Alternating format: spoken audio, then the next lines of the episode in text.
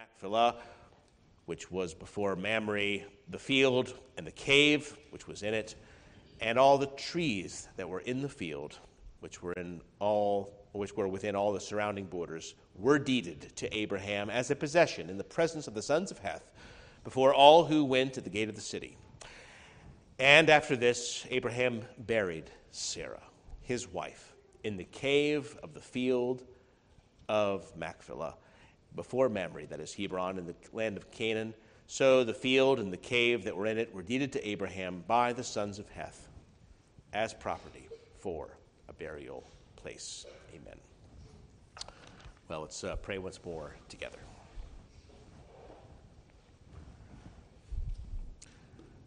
Our gracious Father in heaven, we thank you for the great and generous gifts that you have given to us to a rebellious and unthankful race. Nevertheless, you have given us life and breath and all things. You are not a God that is served with human hands as though you needed anything, for you give to all these things, and you do not dwell in temples made by men's hands.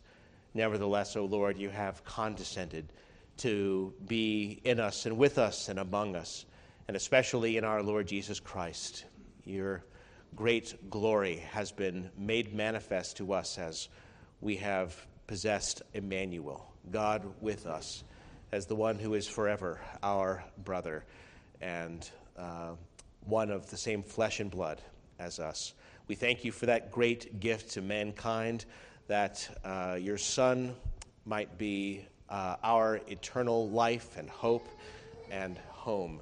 We pray that we would never neglect so great a salvation, but that we would be a, a, people in all times zealous for you. We pray that you would forgive, forgive us for our blindness of mind, our hardness of heart, our impenitence, insecurity, lukewarmness. We desire that we should always be zealous for your glory and the good of others as we ought. We pray that you would shed abroad your love in our hearts by the Holy Spirit that you have given to us that by that same spirit of adoption that we have received, that we should be a uh, people zealous for your house, even as our Lord himself has taught us. Our Father in heaven, you know our needs and you know our sorrows. We pray that you would comfort all those who mourn in Zion, speak peace to the wounded and troubled spirit, and bind up the brokenhearted. We think especially of the Matthiases in this week struggling with uh, the. Uh, aftermath of such a uh, devastating fire in their shop and outbuilding. We thank you that even in, in, in such a tragic loss, you have uh, protected and preserved all that uh, the um, fire was uh, confined to the outbuilding and did not spread to the house, and that in so many other ways, Father, that you have been kind. We are thankful for the opportunity that we have had as your church already to love and bless and encourage them and pray that we would continue to do so acceptably as an offering to you of uh, those gifts of love. And uh, pray that you would continue to bless and supply all the needs of the Matthias house in the weeks to come. We pray for Leslie's daddy, Mac, and for the uh, time that uh, he has experienced now of weakness, um, of some decline. We are thankful that he's out of the hospital and that uh, receiving good care, and uh, yet we pray, our Father, for him in body and soul, that uh, you would be to, a God to him that is uh, present and faithful, hearing his cries even now, we pray. And we pray for Travis, whose unknown liver condition has caused so much concern among the doctors, and that they are still at this point perplexed about how best to treat him, but we pray that what they have done so far would be blessed by your great hand for healing, that you would uh, strengthen and raise up this um, brother of uh, Corey and uh, be the God who heals. We pray that uh, you would bless your servant Rich tonight in a special manner, that you would furnish him as he gives the bread of life to those in your house. Uh, you would uh, bless him with wisdom and faithfulness, uh, with zeal, and with uh, divine utterance. That dividing the word of God right that uh, he would be uh, faithful in all these things as a steward in your house to dispense to us that life giving word. We pray that your continued blessing would be upon him and the Lynchburg congregation as uh, they likewise are anticipating seeing more of him and uh, uh, benefiting from his ministry. We pray that you would bless him and them together for the glory of your name. We pray it through Christ our Lord. Amen. Well, uh, Rich is going to be preaching for us in a moment, as I just mentioned in, in uh, Psalm 69a in the Blue Book. 69a, you will find something that is fulfilled in the life and ministry of our Lord at this point. This uh, Psalm 69 is actually a, a, psalm of the Lord's passion, of uh, his suffering and crucifixion. This uh, reference given later, they gave me vinegar for my thirst, is more familiar to some. They've given me gall for my food. Um, other, other references here. There, this, the singer is Christ in his afflictions, as David himself, who wrote it, shared in the sufferings of Christ. And uh, yet we read about uh, the zeal for God's house that consumed him. And so this is from Psalm 69. This tune, uh, not as well known. We have sung it before, but it's a newer tune. So let's stand together as we sing Psalm 69a.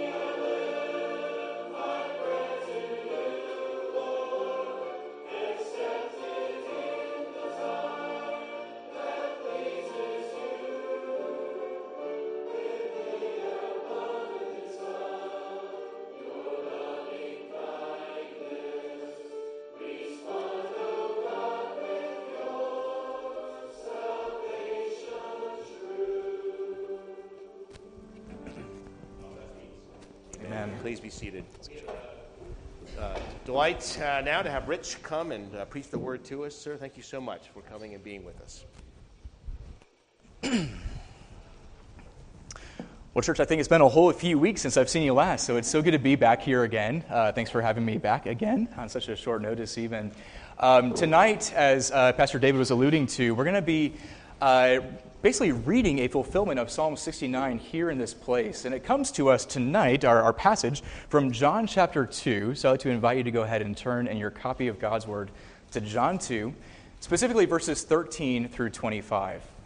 And as you're turning there, I'm sure you'll notice that this is a very familiar passage. It's the passage in which we see Christ in his righteous anger, yet really marked by zeal, as Pastor David was just saying, be utterly consumed for the household of God.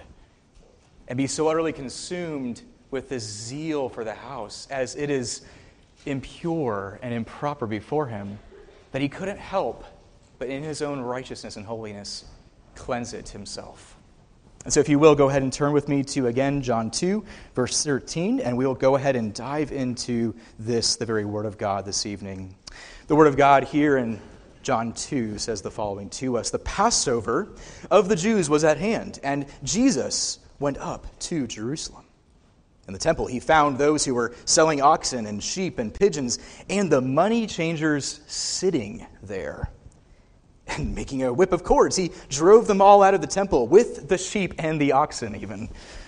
And he poured out the coins of the money changers and overturned their tables. And he told those who sold the pigeons, Take these things away. Do not make my father's house a house of trade. His disciples remembered that it is written, Zeal for your house will consume me. So the Jews said to him, What sign do you show us for doing these things? And Jesus answered them, Destroy this temple, and in three days I will raise it up. The Jews then said, It has taken 46 years to build this temple, and will you raise it up in three days? But he was speaking about the temple of his body. When therefore he was raised from the dead, his disciples remembered that he had said this, and they believed the scripture and the word that Jesus had spoken. Now, when he was in Jerusalem at the Passover feast, many believed in his name when they saw the signs that he was doing. But Jesus, on his part, did not entrust himself or literally believe in them because he knew all people and needed no one to bear witness about man, for he himself knew what was in man. Friends, this is the Word of God. It is forever faithful and true and given to us from our very heart of love, the love of God the Father for us. So let's go ahead and pray as we now approach the preaching of God's Word in this time. Our Father in heaven, we thank you so much that truly yours is the kingdom, the power, and the glory forever and ever. And so, Lord, as your Word is preached here in this holy sanctuary, a place that has been designated for the purpose of declaring your glory from Blacksburg and Christiansburg until the very ends of the earth. We ask, O oh God, that in this time, as your word pours forth through my lips, that it would be truly from you, though, that merely as your servant, you would use me as a mouthpiece to declare the mysteries of the gospel of grace in this place. And so, Lord, would you ready our hearts? Prepare us even now by your Holy Spirit who is stirring within us as your word has been read over us to now apply the word for our own good and for your glory. And so we pray this in Jesus' name. Amen. Well, it came upon a rainy Wednesday on the avenue. Some of you might recognize that lyric in the old Duran Duran song. But this past week on Wednesday, a good friend of mine had asked me to watch his two year old golden retriever, a little puppy, right? Now, my own two year old dog named Baxter, who's a chocolate lab, is literally best friends with his dog, this two year old golden retriever. And so, for four days, while my friend was out of town taking a much needed vacation, our two dogs ended up playing together out in the yard. During that four year time, they uh, basically were chasing balls, running around the yard, and literally tackling into each other back and forth, back and forth, and having a blast. until Wednesday came, the day that it rained like nothing else. And I think you guys had the same thing here this past week as well, here in Blacksburg and Christiansburg. Wednesday's downpour. And the rain back home in Lynchburg, which we often call Drenchburg up there, uh, was unceasing. It just went on all day long without letting up. And so at some point, I eventually just had to let these two dogs out and get a little energy out. So I let them out just for a few short minutes. But as you can imagine, they came back in only five minutes later, completely soaked, utterly soaked from head to tail. And soon they were off. Not outside, but inside the house now, running circles around the living room. Again, my friend's living room, not my own, tracking in mud and jumping up on top of the pure white, clean couches. Of course, I had to tell him what happened later on. but needless to say, I separated those two faster than you can blink, but the mud had already made its way into that house. An hour later, they were both bathed and they were cleaned up and washed thoroughly, but the damage had already been done. And I began to feverishly clean up my friend's house to the best of my own ability, even failing to do so, admittedly. But this evening, here, we, as we have just read, are about to behold and consider all the more a much greater act of real cleansing than even this act of cleaning up dirty dogs. See, here in John 2, verse 13, we see the very zeal of our Savior Jesus Christ for God's own house utterly consume him or eat him up from the inside out to the point that he physically removed the figurative dogs that had muddied up the worship of God's own people but much more than just our Savior on a cleaning spree. This passage proves to us the great length to which our Savior has gone and will continue to go to apply his cleansing power as he has purified his bride, you, the church, to present you clean and beautiful in his sight. See, after all, we ourselves are not unlike those two retrievers living in a muddied mess of our own existence. We are prone to track in the world's worship, even uh, the world's sin, rather, even into this place of worship. But Jesus will not keep us in that muddied estate. He loves you, dear believer, far too much to let you wallow outside in the mud that we live in this world. And in His goodness, He washes us thoroughly and brings us into the place of His dwelling. Why? So that we might enjoy purified clean fellowship with Him. And so, church, if you catch nothing else from this sermon this evening, I hope that you catch this that Jesus is zealous for your purification. See, friends, this comforting truth is first on display for us here in how he cleans the, cleansed the temple in verses 13 through 17. Again, our passage tells us the following words that the Passover of the Jews was at hand, and so Jesus went up to Jerusalem. And then there in the temple, he found those who were selling oxen and sheep and pigeons. And I think what really got him was that the money changers were, changers were there, and they were just sitting there, taking up residency in God's holy house. Now, while we don't have time, of course, to fully unpack the greater context of the Passover and the week long feast of unleavened bread that was just beginning at that time, it is most important for us here this evening to know that the Passover meal and the Passover celebration that we see here was primarily a gift from God's own righteous right hand, chiefly Jesus Christ. See, this Passover meal was, in fact, an Old Testament sacrament, a sacrament that had been long established before in Exodus 12 as a holy sign and seal of the covenant of grace.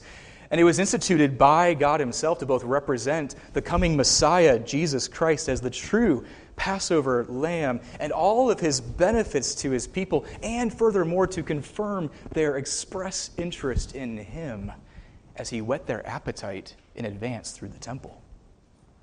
This is why, in time, Christ Jesus would transform even the Passover meal that we read about later on in John 13 into the Lord's Supper, even as we're about to partake of this evening. And so the Passover was an event that drew believers in to Jerusalem from all across the known world. And the hub of this place was the temple. The temple was set apart, of course, as we know, as a picture of God's grace and salvation toward his people. I love the way that John Calvin, in his commentary on John 2, describes what took place there. He says essentially that this temple was set apart for the spiritual and holy ceremonies that represented God's holiness to his people. And that's key for us tonight. See, nothing foreign to the Word of God was ever to be admitted into the worship of God's people. Their worship itself was meant to be holy. And so Jesus, as the true Son of God and Son of Man, came into the temple, as our text says, into the house of his Father. But, friend, like me, you might be asking, well, did he have to? I mean, why did he have to go into the temple? This is a place of worship. He, he is God. Why did he have to go? Well, the answer to that is that he went in order to lead us in our own worship as the true Son of God true Israel on display in front of us. And he led us in worship even as he, here in John 2, was perfectly obeying the law of God on our behalf. Some theologians call this the active obedience of Christ in our stead. But of course, what happened when he entered into the temple? He became furious. Righteous indignation filled his gut, if you will. In church, what did he see? What, what ticked him off, so to speak? Well, he saw the love of money replacing the precious love of God. He saw evil men leeching off of those who had traveled far and wide just to be, just to be there and to offer God a pleasing sacrifice. Now, most of these travelers who had come in for the Passover from all around the known world had opted, unfortunately, to buy pigeons and sheep and oxen for sacrifice there in the moment there in the temple at Jerusalem, as opposed to bringing them with them in advance, as Pastor David had alluded to earlier, as God commanded them to, even. And so the money changers took advantage of God's people as they refused to properly acknowledge the Lord's holiness and his holy day of worship. But the money changers didn't just take advantage of God's people as they were going to the temple. They, take it, they took advantage of them in the midst of their worship. See, they didn't just set up shop outside those temple walls, they dared to take the place of God inside of the temple. And to add insult to injury, they charged the people around four times the going rate of the cost of exchanging coins from around the world into the currency that they used there in the region of Tyre. Talk about inflation. Can you imagine spending four times the amount of what it cost you for a pigeon? See, their worship had become adulterated, though, in effect. And it became adulterated all for the cause of capital C, convenience. All for the cause of convenience. The worshippers had fallen prey to a den of robbers. Theirs was, in effect, even these worshippers, a slippery slope to sloppy worship. So these robbers had stolen the attention of the people away from a true heart of brokenness and contriteness and replaced it with a concern over just how many animals they could buy there in the moment in order to pay their dues to God, to try to appease Him. These robbers had stolen the significance of grace and replaced grace with a focus on trying to earn God's favor. These robbers had stolen the joy of the people's salvation and exchanged that joy for dry, ritualistic, man centered religion.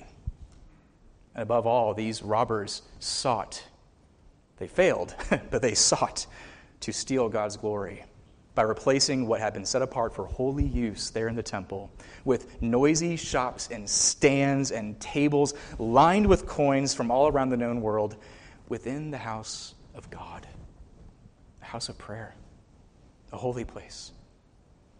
So Jesus rightly became furious over this debacle. See, our God is a jealous God, and we see that even on display here in John 2. His jealousy that burns over us and our worship that is due him.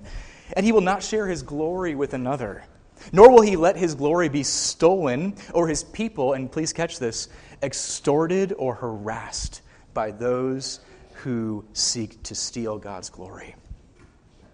And so Jesus threw down the figurative gauntlet and fashioned for himself a whip of cords Just as Jesus had earlier cast that deceptive, fiery dragon Satan out of heaven along with all of his followers prior to his incarnation, he now used every necessary force to drive out evil from the house and the abode of God on earth.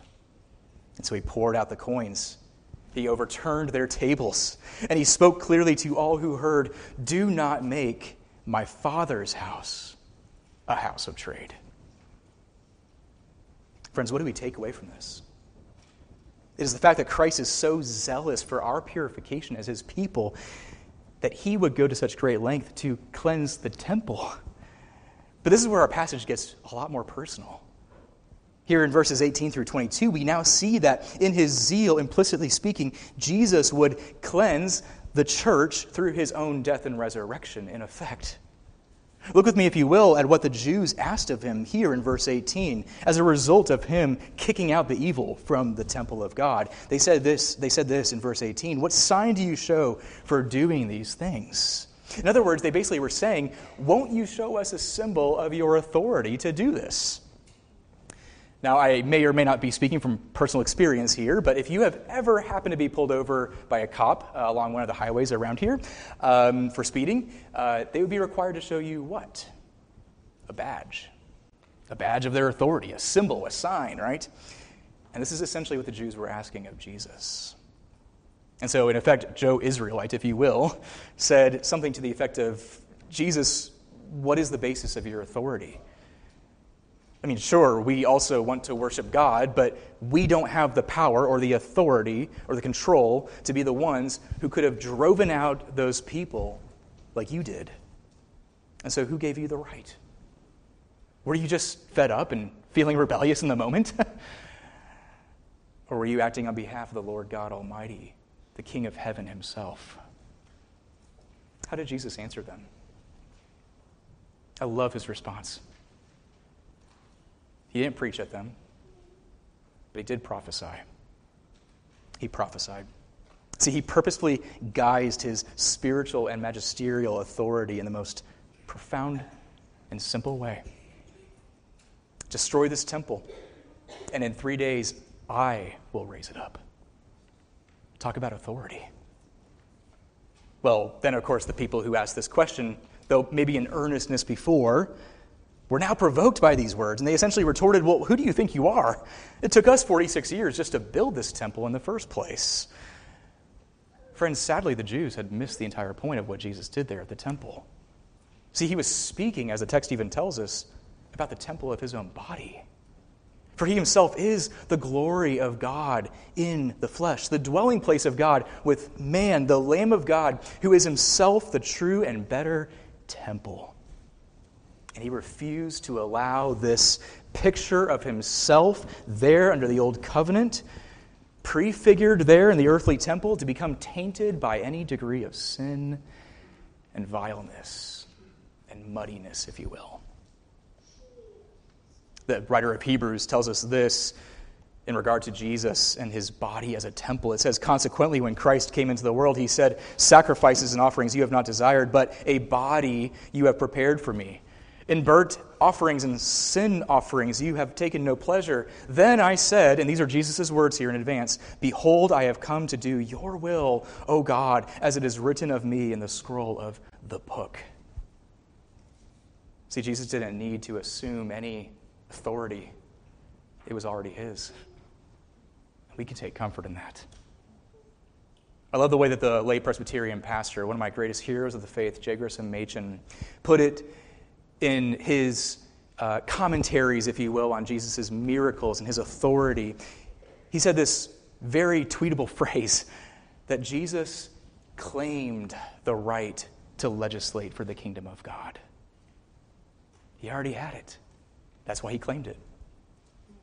He is our true prophet, our true priest, our true king, and he would prove his divine authority in both his unjust death and bodily resurrection in due time. And so, as true prophet, he dictates God's truth to us. As true priest, he cleanses us, God's people. And as true king, he rules over us with righteousness, even righteous fury where it demands it. But in his mercy, he has gone to the most extreme of all measures. just to purify us, you and me, his people, the church. See, just as Moses was consumed, eaten up with the worship of God upon returning from Mount Sinai, that he ended up tearing down that golden calf that was before him as Israel's worship was adulterated. And he instated God's law in its place for the good of the people and their protection of their worship. So, Jesus, as the better Moses and the author of grace, does not want his church to become enslaved or captivated by even a hint of false worship. This is why I believe here at Redeemer we sing God's own songs as we've done even this evening, all from the Psalms, even. We sing these God's words to Him, to His listening ears every single Sunday, because He desires it of us. It is why we are so careful in our worship to keep it holy, so that we do not conform the content of our worship to the passing fads or whims or desires of the culture around us. It is why we treasure here at Redeemer the gospel of Christ and Him crucified, and do not replace this gospel message with any kind of ideology of self help or politically driven speeches or entertaining light shows, if you will, as so many churches sadly do nowadays. It is why, in the positive, we lift up each other in fervent prayer, as we've done this evening as well. And we pray with earnestness for God to answer our prayers and for His glory to be made known to us in this our midst. And is why we openly